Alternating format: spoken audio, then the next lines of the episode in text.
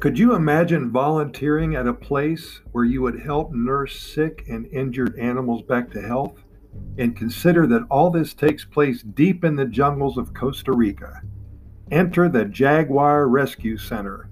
The JRC is located about five and a half hours by car from the Juan Santamaria International Airport, just north of San Jose. The JRC is on the southern Caribbean coast in a small town called Puerto Viejo, Old Port. They're always looking for hardworking volunteers who have a passion for helping animals and who have a huge heart to match.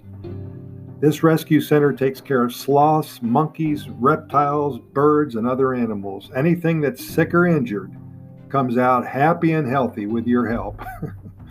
People from all over the world come here to volunteer, and the Jaguar Rescue Center is one of the best venues to help save the animals here in Costa Rica. You know, there's so many orphaned animals who need real help.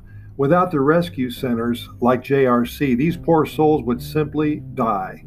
With the help of the volunteers, many sick or injured animals have a fighting chance to be nursed back to health and to ultimately, hopefully, be released back into the wild.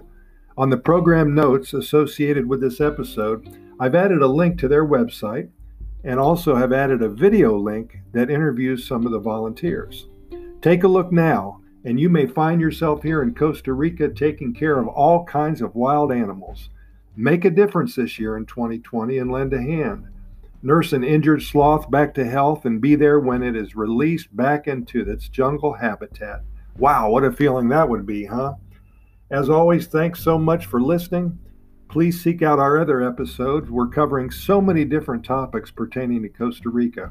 We want you to learn all you can about visiting and living in one of the happiest countries on the planet, Costa Rica.